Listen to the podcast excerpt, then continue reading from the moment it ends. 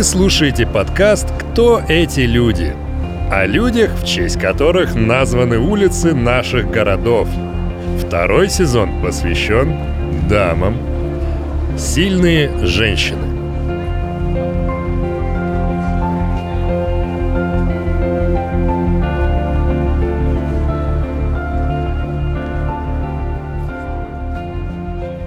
Софья Ковалевская. Женщина-математик. Эпиграф. Друзья мои, мои милые друзья, и в особенности вы, мои дорогие подруги. Несколько лет назад женщин, стремившихся к знанию, было мало. Единицы, а теперь нас сотни. Боритесь же за счастье быть самостоятельными, за право жить, работать и творить ради высшего идеала. Если вдруг вам однажды покажется, что жизнь стала скучноватой, не хватает драйва, авантюризма, вспомните о Софье Ковалевской, которая всю жизнь боролась с правилами и ежедневно доказывала, что у дамы 19 века в голове могут быть не только балы и светские приемы, а кое-что поинтереснее. Именем Софьи Ковалевской названы сотни улиц по всему миру. Стокгольм, Донецк, Киев, Алмата, Казань, Санкт-Петербург, Москва. Ну и скоро станет понятно почему. Софья родилась в Москве в далеком 1850 году, еще при правлении Николая I.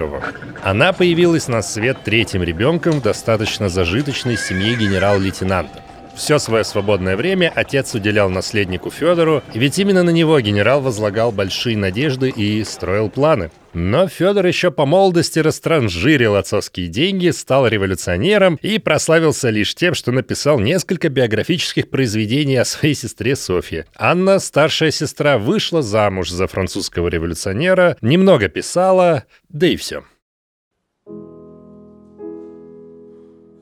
Еще в детском возрасте Соня осознала, что интересует родителей меньше всех остальных детей.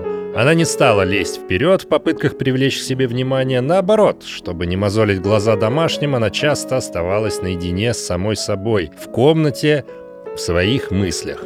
За что ее и прозвали дикаркой. Как у большинства одиноко растущих детей, у меня уже успел сложиться целый богатый мир фантазий и мечтаний, существование которого и не подозревается взрослыми. Так писала Софья.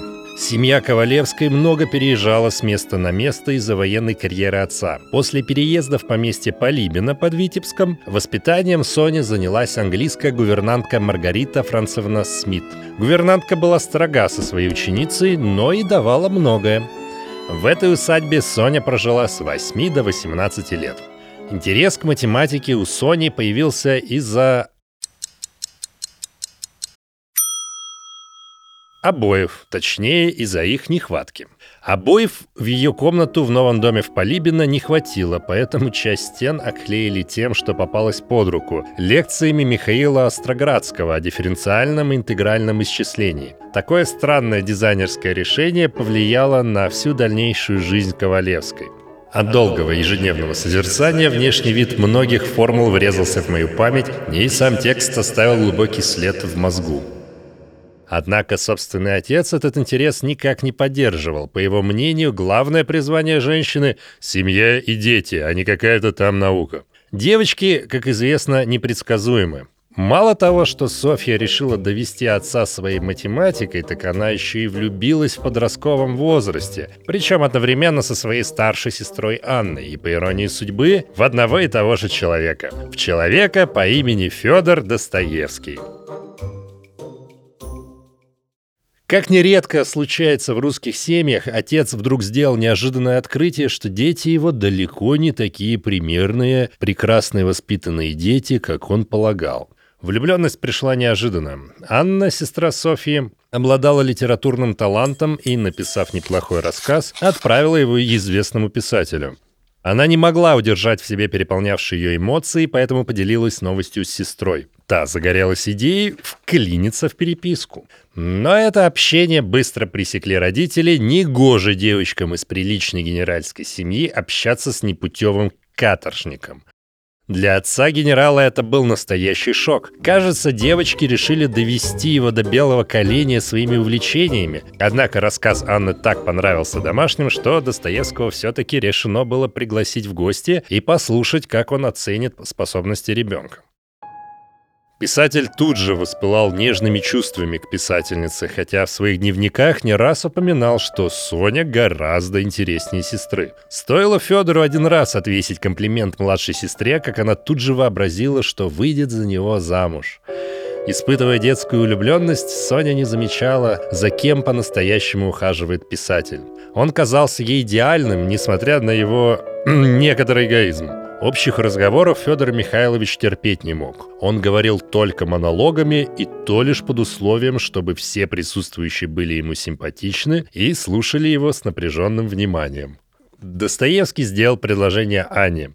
Позднее Софья вспоминала свое разочарование. «Ну и пусть ее любят, пусть на ней женится, мне какое дело. Всем хорошо, всем хорошо, только мне одно нет». К величайшему удовольствию Сони Анна предложение отклонила. Теперь считается, что девочки стали прототипом сестер Япанчиных в «Идиоте» Достоевского.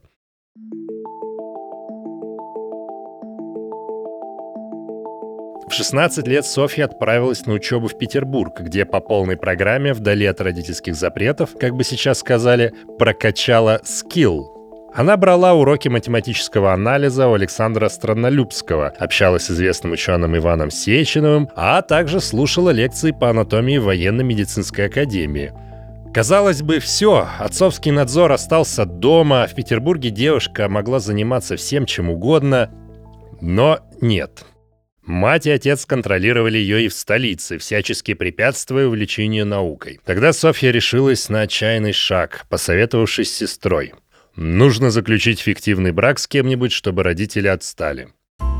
Кем-то стал подающий большие надежды молодой ученый Владимир Ковалевский. Они поженились. Сбросив оковы родительских ограничений, Софья тут же отправилась за границу. Но не в свадебное путешествие, как можно подумать, а в Гейдельбергский университет. Единственный в Германии, где женщинам было разрешено учиться. Названный муж Владимир восхищался своей талантливой женой. Несмотря на свои 18 лет, воробушек образована великолепно, знает все языки как свой собственный и занимается до сих пор главным образом математикой. Вообще, это такое счастье свалилось на меня, что трудно себе и представить. А все мысли самой Софьи занимала наука. Владимира она не любила и держала в строгой френдзоне, не давая пересечь границу в более интимное пространство. Ковалевские отправились в Берлин. Софья хотела поступить в университет и учиться у Карла Вайерштрасса. Но женщинам там учиться было запрещено, поэтому девушка попросила у Вайерштрасса давать ей частные уроки. Поначалу ученый не воспринимал ученицу всерьез, поэтому дал Софье сложные задачи, чтобы указать ей на ее самоуверенность и попрощаться. Он рассчитывал получить назад пустой лист, но через несколько дней Софья вернулась к профессору со всеми решенными задачами. Ветштрасс был невероятно удивлен. Ничего не оставалось, как согласиться давать нахалке уроки. Точность и внимательность Софьи восхищали профессора, ему не приходилось прилагать почти никаких усилий, чтобы объяснить ей материал. Она схватывала на лету. День за днем Ковалевская приносила ему свои идеальные работы, а ему после проверки ничего не оставалось, как писать одобрительную рецензию за рецензией. Софья не считала себя революционеркой, но сочувствовала идеям утопического социализма. Во Франции как раз начались бунты. Учебу пришлось прервать поездкой в Париж, где Софья ухаживала за ранеными коммунарами и даже участвовала в операции по вызволению из тюрьмы деятеля Парижской коммуны и по совместительству мужа старшей сестры Виктора Жаклара. Считается, что он обязан своим спасением именно сестре жены. Именно Софья буквально за руку вытянула Жаклара из толпы, когда заключенных переводили с места на место. Сестра Анна перестала одобрять фиктивный брак Софьи и Владимира, поэтому она настояла на том, чтобы супруги жили в отдельных квартирах. Софья так и не смогла по-настоящему полюбить Ковалевского, но ей было неприятно видеть страдания мужа. Со временем супруги совсем перестали видеться. Брак, пусть и не настоящий, был на грани распада. Вскоре уже после возвращения в Берлин Софья поняла, что она все-таки женщина. Ей не хочется терять своего, пусть и не настоящего, но все же мужа. Брак, который сама девушка ранее называла тяжелой ношей, вдруг превратился в настоящий. Владимир вернулся в фиктивную семью, и с 1874 года супруги вновь стали жить вместе, как полноценные муж и жена. В том же году Софья с блеском защитила докторскую диссертацию по теории дифференциальных уравнений, которую решила применить и в литературе. Она изучала работы Пуанкаре о дифференциальных уравнениях. Их общий смысл состоял в том, что уравнение представлялось в виде кривой линии, от которой в разные места отходят ветви. В каком месте они отходят, вычислить можно, а по какой траектории пойдут, предсказать нельзя. Софье Ковалевской подобная математическая схема показалась идеальной формулой для романа. Она с детства верила, правило, все поступки и действия людей предопределены, однако в определенные моменты делать судьбоносный выбор приходится каждому человеку. Вернувшись в Россию, Софья убедилась в том, что преподавать математику и стать профессором в Санкт-Петербургском университете было по-прежнему невозможно. Она подалась в литературу, написала несколько сложных романов, переводила, писала театральные рецензии, статьи, а в 1878 у супругов родилась дочь. Из-за финансовых сложностей в семье Ковалевских начались проблемы. Отец Софьи оставил ей наследство в размере 50 тысяч рублей, но деньги кончились. Часть была потрачена на выплату долгов, часть на бизнес Владимира. Он всеми силами пытался состояться в делах коммерции и обеспечить жену и дочь, окончательно покинув науку. Но дела не ладились, и Софья ушла от него в 81-м и уехала в Париж к сестре. Через несколько лет Владимир окончательно разорился, став жертвой мошенников, ну и собственных ошибочных решений. Не найдя выхода из ситуации, он покончил с собой, выпив хлороформ. Смерть мужа подломила Софью. Она несколько дней морила себя голодом и довела себя до полуживого состояния. Вообще это очень странно, когда бы в жизни не обрушивалось на меня большое тяжелое горе, Всегда потом, следующую затем ночь, снились мне удивительно хорошие, приятные сны. Но как тяжела зато бывает минута пробуждения.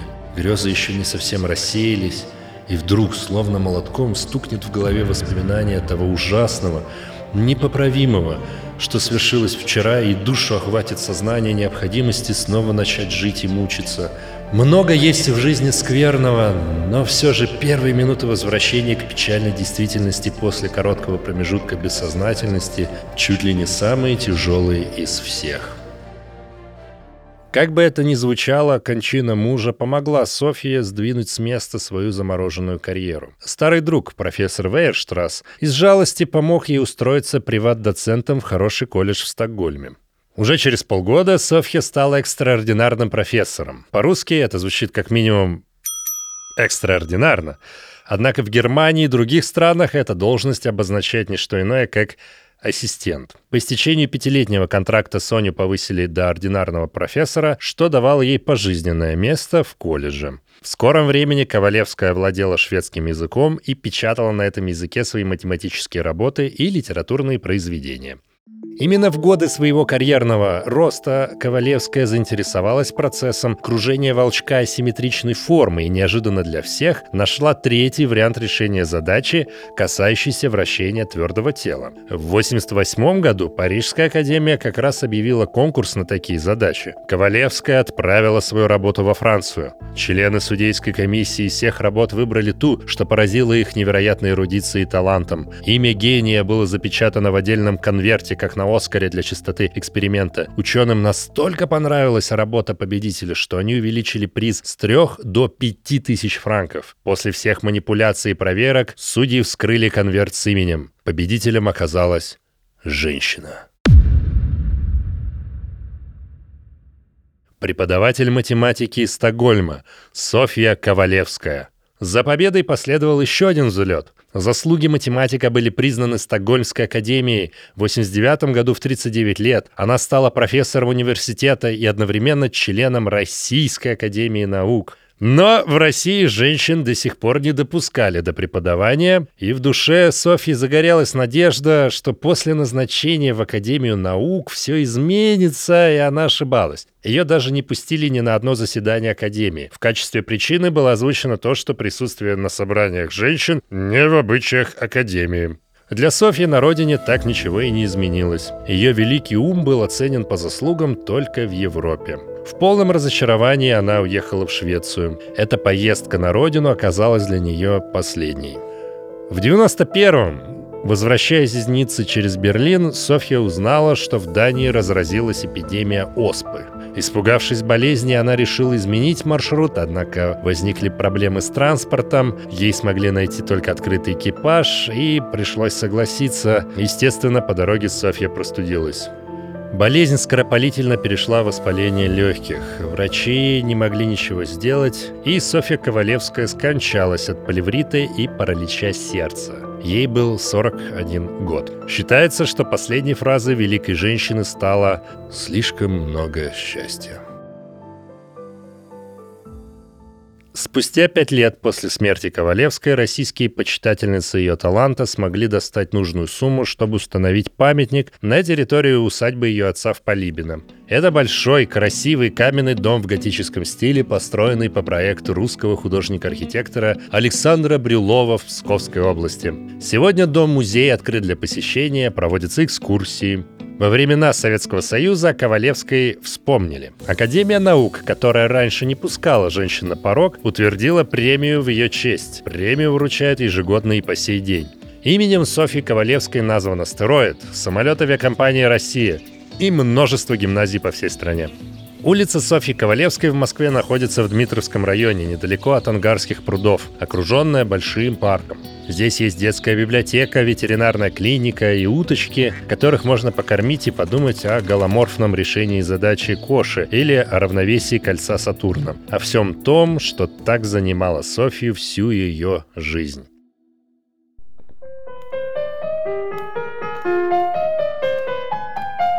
Если ты в жизни хотя на мгновение истину в сердце твоем ощутил, если луч правды сквозь мрак и сомнения ярким сиянием твой путь озарил, чтобы в решении своем неизменном Рок-Пи назначил тебе впереди, память об этом мгновении священном вечно храни, как святыню в груди. Из стихотворения Софьи Ковалевской. Осмыслил и озвучил Денис Николин. Ищите нас в социальных сетях и приложениях «Скрытые лица». Слушайте бесплатно на нашем сайте hiddenfaces.ru, а также в приложениях Яндекс Музыка, подкасты от Apple и ВКонтакте.